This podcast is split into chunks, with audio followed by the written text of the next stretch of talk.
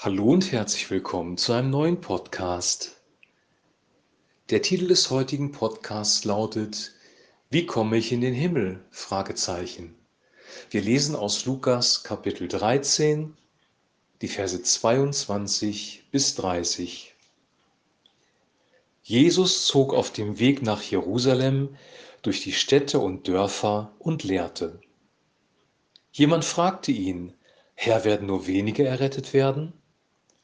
Er erwiderte, die Tür zum Himmel ist eng.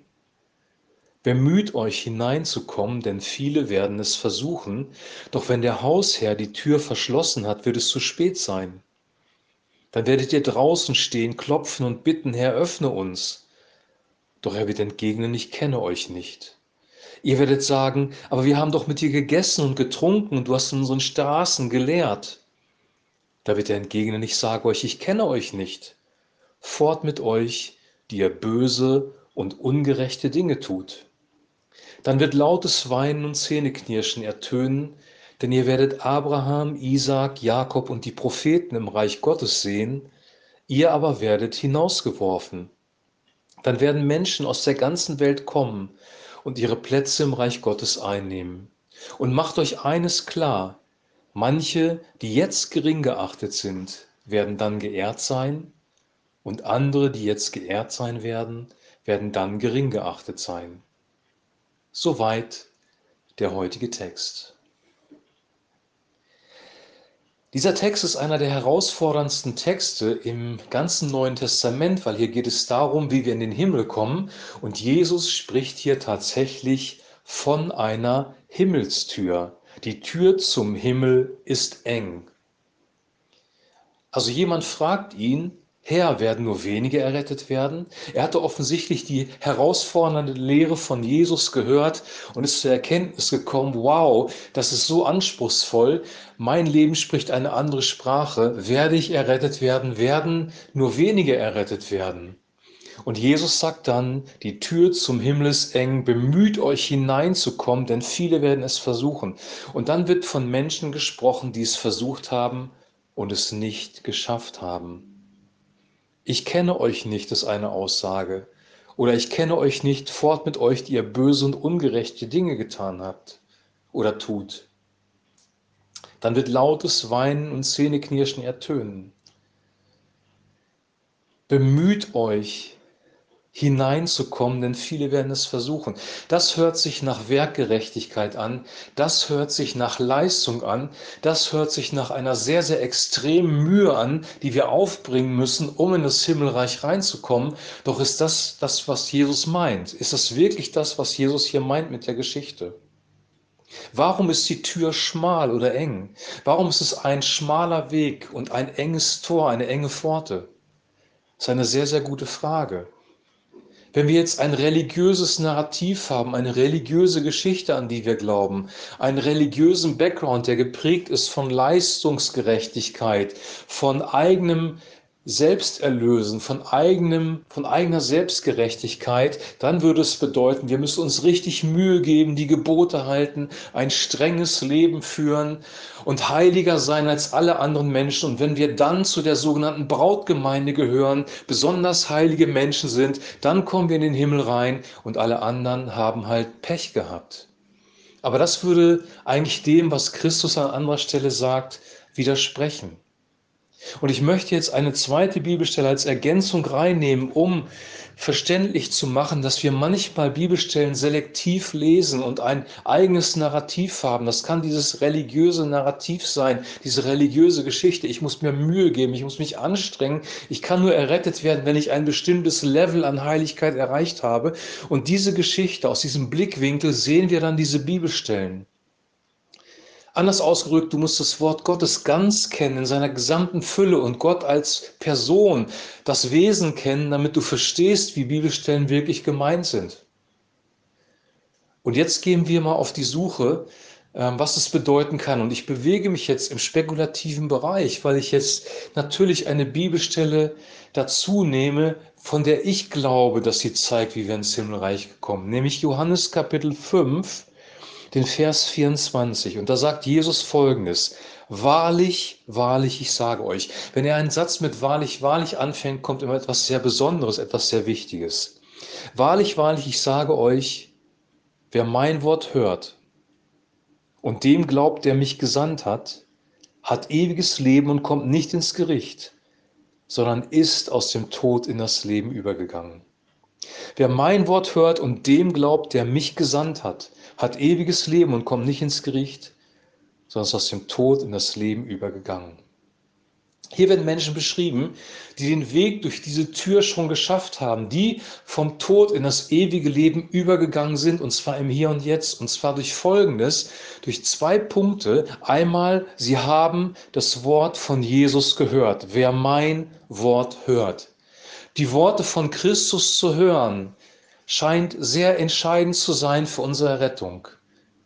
Also achte darauf, dass du sein Wort hörst, indem du es zum Beispiel laut liest. Der zweite Punkt ist, und dem glaubt, der mich gesandt hat, hat ewiges Leben. Dem Vater zu glauben, demjenigen, der Jesus gesandt hat, ist der zweite Punkt, der hier genannt wird. Also das Wort Gottes von Jesus hören und vertrauen, glauben, ihm vertrauen.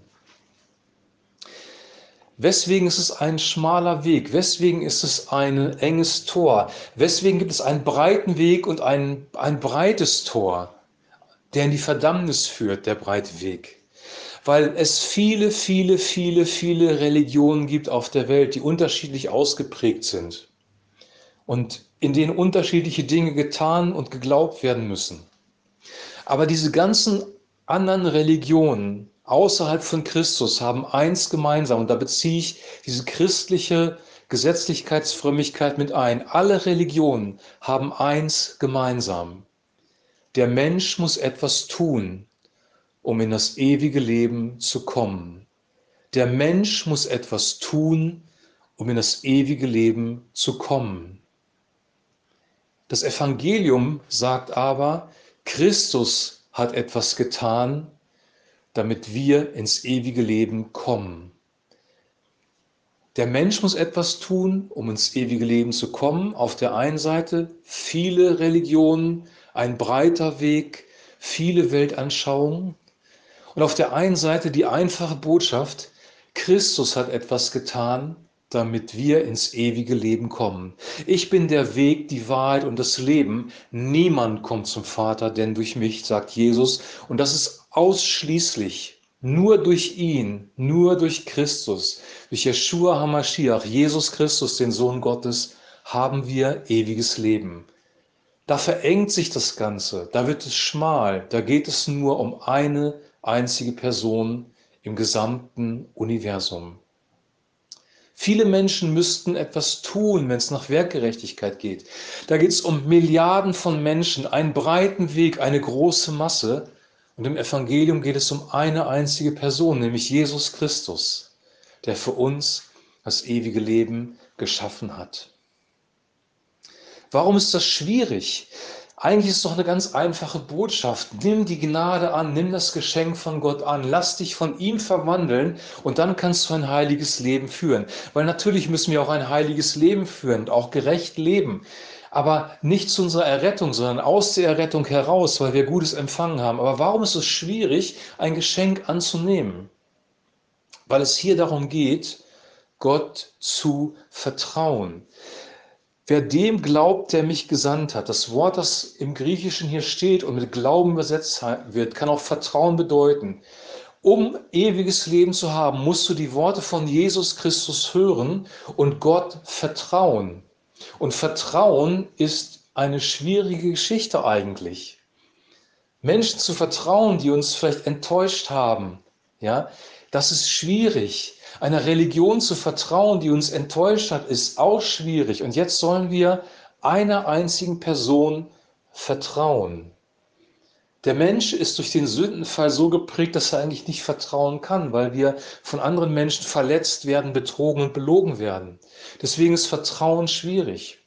Und dieses Vertrauen, von dem die Bibel hier spricht, wird dir geschenkt vom Heiligen Geist. Wenn der Heilige Geist kommt und Christus in deinem Herzen offenbart, dir den Vater zeigt, dir deine eigene Sünde zeigt, den Ausweg den du hast durch das Kreuz, wenn du dann Glauben entwickelst und Vertrauen in dir entsteht und Vertrauen entsteht zu einer Person, wenn wir die Person immer besser kennenlernen. Je mehr wir Gott kennenlernen, und zwar den wahren, wirklichen Gott der Bibel, desto mehr werden wir ihm vertrauen. Unser Glaube wird wachsen.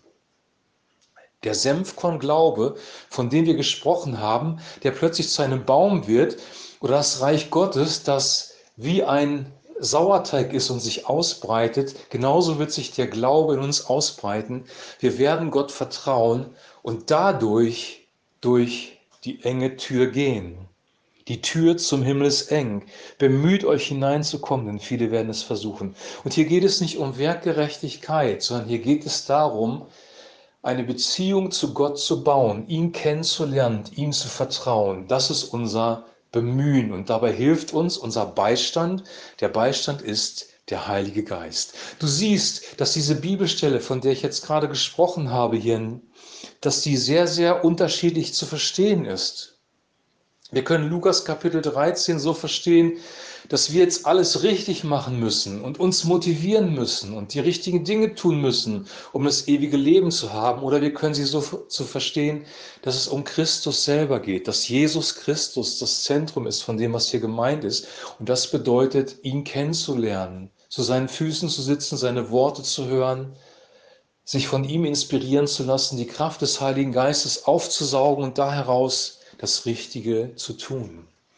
Zwei verschiedene Konzepte, zwei völlig verschiedene Konzepte. Jede Religion außerhalb von Christus ist geprägt von Selbsterrettung. Es gibt Religionen, in denen du Gesetze halten musst, wie zum Beispiel äh, den Islam, du musst verschiedene Regeln einhalten, verschiedene Gebote einhalten. Und dann, wenn du Glück hast und Gott ist dir barmherzig und du hast genug Gutes getan, hast du eine Chance vielleicht, das ewige Leben zu bekommen. Du musst dich anstrengen, du musst bestimmte Dinge tun, du musst eine bestimmte Anzahl an Gebeten verrichten pro Tag, du musst nach Mekka pilgern, du musst fasten, du musst bestimmte Dinge einfach praktizieren. Dann gibt es die fernöstlichen Religionen, da geht es darum, den Charakter zu vervollständigen, zu ergänzen, zu erneuern. Indem man meditiert, da musst du Meditationseinsatz bringen. Innere Dinge abtöten und innere Dinge neu machen. Aber du bist es, der dort aktiv wird. Du bist es, der wieder Dinge tut. Du musst sein, oder du musst sein Karma verändern, indem du gute Dinge tust. Die bösen Dinge ausgleichst durch gute Dinge. Alle Religionen sind fokussiert auf ich, mich, meiner, mir. Und die einzige Religion oder die einz, der einzige Glaube, der wirklich rettet, ist der Glaube des Evangeliums, der fokussiert ist auf Jesus. Wir dürfen auf Jesus schauen. Wir dürfen mit ihm Gemeinschaft haben, uns von ihm verändern lassen und ihm vertrauen und wir haben ewiges Leben. Deswegen möchte ich schließen mit diesem Satz aus dem Johannesevangelium. Wahrlich, wahrlich, ich sage euch, Wer mein Wort hört und dem glaubt, der mich gesandt hat, hat ewiges Leben und kommt nicht ins Gericht, sondern er ist aus dem Tod in das Leben übergegangen. Ich wünsche dir, dass du in diesem Sinne durch die enge Tür gehst, in das Reich Gottes hineingehst, dass du wirklich anfängst, Jesus Christus zu vertrauen und in ihm zur Ruhe zu kommen und dich von ihm verändern zu lassen. Das wünsche ich dir das wünsche ich auch mir. Ich wünsche dir jetzt noch einen super gesegneten Tag, einen guten Start in die Woche. Hab eine gute Zeit. Meditiere über diese beiden Bibelstellen nochmal. Lukas Kapitel 13, 22 bis 30 und Johannes Kapitel 5, den Vers 24. Dann wird Leben in dein Leben kommen. Ich wünsche dir jetzt noch eine gute Zeit und ein herzliches Shalom.